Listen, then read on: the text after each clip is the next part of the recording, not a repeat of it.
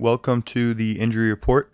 I am your host, Joey Brenner, recording today in Toledo, Ohio. I started my second year of medical school on Monday, and we're learning about the lungs and heart and kidneys all at once right now. So it's been a lot, but there's also been an unfortunate but interesting case that happened today, Sunday, July 24th, that uh, popped up on Twitter. And a follow up from an injury that happened last year. But instead of keeping you in suspense, we'll just go right into it.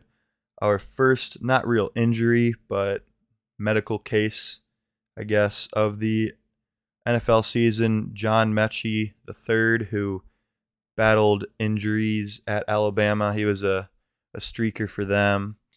He had a great career and he just got drafted pretty highly but to I think in the first round to the Houston Texans, and he came out today and said that he had APL, so that's acute promyelocytic leukemia. Promyelocytes are cells. They're cells that will eventually become some sort of granulocytes. So those are your your white blood cell area, your eosinophils, your basophils, those types of cells that kind of they're immune cells pretty much. And what happens is you get a chromosome 15 and chromosome 17 little parts break off and attach to each other somewhere. And that kind of blocks a growth receptor that allows them to continue to develop. So they aren't so these cells aren't supposed to say pro stay promyelocytes. They're supposed to keep continue and develop into other cells those immune cells to do their jobs. And that's what's not happening. So, what ends up happening is they stay in this promyelocytic form, and your body is trying to make uh, the downstream, the eosinophils, the granulocytes, and that it's not happening. So, then you're making more promyelocytes, and they're still not changing, and you just get a build up and a build up. And that's kind of what leukemia is. It's a um, invasion of the white blood cells. It's an overabundance, and uh, fortunately, this is uh, it's not common, but it is pretty easily treatable, as he kind of says. So what happens is the the PML gene kind of runs up against a retinoic acid, so that's vitamin A receptor. And as long as you give vitamin A. It's usually given in the form of Atra, if you've heard of that drug, but it's all trans retinoic acid is the uh, what that stands for, the ATRA, and that's given, and that will hit that receptor site and allow them to continue on in their development. So then they won't stay in that promyelocyte phase, and they'll be able to continue forward some of the issues that happen with APL, as it's called, is fever, weight gain, hypotension, and renal failure. One of the scary things that could have uh, could happen is something called disseminated intravascular coagulation. They're kind of linked, and what DIC is is um, because of the excess white blood cells and stuff going on in there it just throws off your the rest of your blood and DIC is just you get um, abnormal clotting, just random clotting in your somewhere in your body and then it can't clot other places. So you have the both extremes. You have a, a blood clot that's happening where it's not supposed to be and then if you were to have to clot somewhere else, you wouldn't be able to. So you can get serious internal bleeding and strokes and clots at the same time. So it, while it is it is treatable, it is something serious that needs to be dealt with. And there are some signs. There's a butterfly nucleus and these little granulocytes that um, build up and the hour called Auer rods. Those are, are, the granules, not the granulocytes, but in the granulocytes, the Auer rods. those are signs of APL, as well as the increase in promyelocytes. So we're praying for John, Mr. Metchie, and hope he gets back soon for the Houston Texans. Which he, I am a Jaguars fan. I don't know why I feel I have to say that, but obviously we all want him to be back soon. And then another case from last year was James White, the New England running back. They're still looking for someone to kind of replace him right now because he's still on the physically unable to play, the pup list from his injury last year in which he subluxated his hip. So subluxation's a kind of partial dislocation. A dislocation is when the joint is all the way out of the socket. In this case, he just had a partial, which does not make it easier, and he did end up having surgery on it. The typical surgery for a hip subluxation is they go in and just clean things up. So they'll make it easier. They usually do a full open hip dislocation. So they'll open it up, they'll pull it all the way out, and then just see what's going on. Sometimes they'll shave down the head of the femur a little bit, just make sure it fits back in that acetabulum, that labrum inside where the that's like the the socket for the ball. And sometimes they'll go in that hip labrum. Usually gets a lot of damage if it's wrenched out of there. They'll clean that up, and they could even do shaping to the acetabulum, which is in the the socket itself, just to make sure everything fits better. And it is a good way to be able to keep the the joint itself, your natural joint, and not have to have any hardware put in or have a joint replacement of any sort. Push that off. But, eh, you know, this isn't just trying to regain normal functionality. This is an NFL football player that is trying to get back to that. So they are expecting him to be able to play this year, but starting training camp, he will not be available to them. And that will kind of wrap things up for our injuries on the day. Go to our injured and recovered. Our injured is the Jeter documentary. I think from what I saw of it early on, he tried to play kind of an underdog role, and I understand he's a baseball player in the North coming from Michigan. That's not very common, but it, he's not. He's not. He wasn't an underdog. He was the number one player coming out of high school.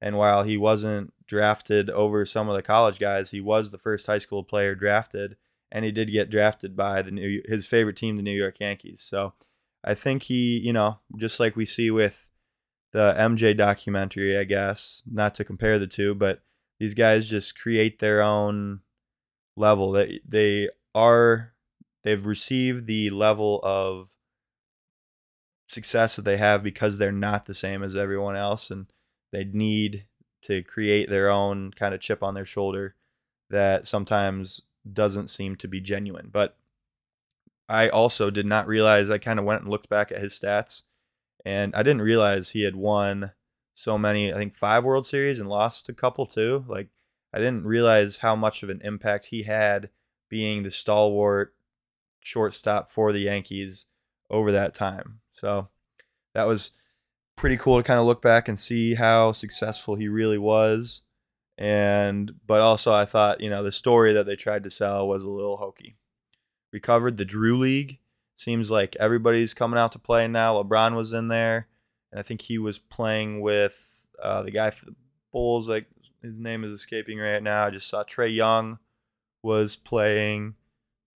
Oop, it just came back to me. DeMar DeRozan so Demar, all those, you know, they get they get some good competition. It's fun to have those guys walk up and just play. And you know, the the competition, obviously, LeBron and the highlights I saw had his way, but those guys, I mean, it's just it's more a tribute to because the other guys that out there are very very high level basketball players. They're just not one of the 450 best in the world, which is what the NBA is. So you can just tell the the shot making and athleticism is just and there were some athletic freaks out there and there were some great was some great shot making. It's just the the combination of both in the NBA that uh, is clearly what sets it apart. So it's cool to see those guys kind of against even not just other NBA players, I guess, because they're so much better than all of us, the guys in the Drew League, but they're not the pros. So just to still see that comparison is pretty cool. Injured is Alabama recruiting. So normally they're one or two. And I mean, I can go back right now. Um, I'm looking at 2023 and 2022, they were number two. 2021, they were number one. 2020, they were number two. So they've been kind of right there for the last couple years, and it's it's shown. You know, they've they've had they've every player that Nick Saban has coached since he's been at Alabama, if they've stayed four years, has a national championship, and that's not something that just happens by accident. So they've been recruiting at a high level, but since this NIL thing's kind of shaking things up and some coaching moves have happened, now this year for the class of 2023, Ohio State's number one with Notre Dame number two, which that's fun to see. Um, Notre Ohio State has most of their recruits from Ohio, which is fun. Notre Dame has one, and then Alabama rounds up at number eight though, and that was interesting. And I don't think Nick Saban, you know, he's been more outspoken than he normally has been in these regards, and it's very clear that it's because he's number eight. Uh, so that's that's tough for him, and I'll I'll continue with a little bit more recruiting stuff later. But recovered is Albert Pujols. He was invited to the home run derby kind of as a ceremonial thing in his walk off year. This is his last year. He announced in the major leagues, and he was actually able to beat Kyle Schwarber in the first round of the home run derby setup. I think there are some things I liked the 10 outs or 9 outs or whatever they used to have back in the day. I like some of the old formats better. I don't really like the timing thing. It just seems like guys just get tired the whole time. And it's, you know, it's more easily controlled TV wise, but you don't get to kind of appreciate each home run and really see how hard these guys can swing. And they, they don't have as much time to really adjust. They just kind of have to go for it. But Pujols was cool. It was kind of fun to see him out there kicking butt and uh, I felt bad for Schwarber because he just could not get anything going. I was also surprised at just how like technical some of you know they're talking about being shifting the weight the announcers were in the top spin and the back spin and just trying to get because you know you want to kind of swing up that would be the natural inclination but I guess you'd put some top spin on that and uh, cause that ball to drop a little bit more quickly than if you just swing level which you know high school coaches tell you that all the time and still swinging for the fences. So I guess these guys have a tr- hard time with it. It's not as uh, easy as they make it sound, but it was it was cool to kind of hear into the nuances of just hitting home runs because they're they're those are the guys who are capable. Injured is summer. It's coming to an end. It's almost already August. I know some people have a couple weeks left, unfortunately. I do not. I'm back in school, and it was a fun, hope you know, kind of last summer as as opposed to we don't really have any breaks between any more years, and then someday I'm gonna be an adult and stuff. So that might have been my last summer, and boy, it was a good one.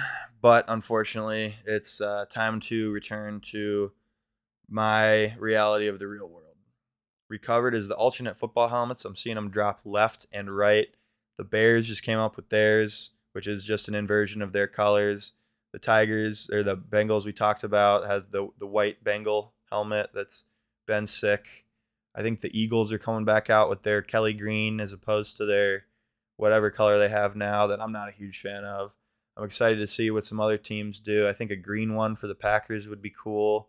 I know the Steelers kind of have their yellow one for some throwbacks, the striped one, but you know, all these teams, a, a, Raiders black helmet, maybe. I don't know. Uh, I know the Cowboys are going with their white one, which that was, I think, the least impressive to me that I've seen so far. The Jets have a black one that I don't like really the green logo they put on the black helmet, but it is fun to allow these teams to kind of keep up with the, the college level that's been swapping uniforms, you know, all the time. Injured is Georgia in-state recruiting because they have 17 commits right now for the 2023 class, so the kids who are going to be seniors this year. And they do have six from Georgia, but Clemson is ranked higher and they have eight kids from Georgia. And Tennessee is ranked higher and they have six kids from Georgia. And LSU and Alabama both have a ton of kids from Georgia. Texas actually has a lot of kids from, they have a lot from Texas and they're pretty, they're 13 of their 14 commits are from Texas, but Oklahoma has been chopping a lot at Texas. So just to see how many schools can go into Georgia and get that many athletes is insane. In the in the top recruiting class, the top 10 classes I went through, I think there's maybe 8 kids from Ohio and I just named 20 or so from that were poached from Georgia if they weren't held by Georgia. And again, Georgia does have the best class in of the, you know, they're third after goes Ohio State, Notre Dame, Georgia, Texas, Penn State, Clemson, Tennessee, Alabama. But there are 15 kids that got out of Georgia and are still in that those top 10 programs. So it is just amazing to see how deep that state really is with college football. You know, they get slept on. It's a lot of Texas, California, Florida, but I think Georgia is becoming the stalwart for where you go to find athletes if you want to win football games. And then recovered along with Georgia football is just Kirby Smart just signed a huge contract, making him one of the highest paid coaches. And I think, you know, he deserves it. There's only so many coaches active right now who've won a national championship. And I think it might be, I mean, in it, in coaching right now, it might just be. I think if if Mack Brown's still at UNC, and it's Mack Brown from Texas getting his. Um, obviously Nick Saban, and then it might be Kirby Smart. I don't think oh Jimbo, Jim, and Jimbo Fisher at A and M. So those might be the four guys because Urban's gone. Uh, Coach O, I don't think he's got a job at the moment. And other than that, oh, and Dabo Swinney, obviously. So yeah, I knew I was forgetting someone.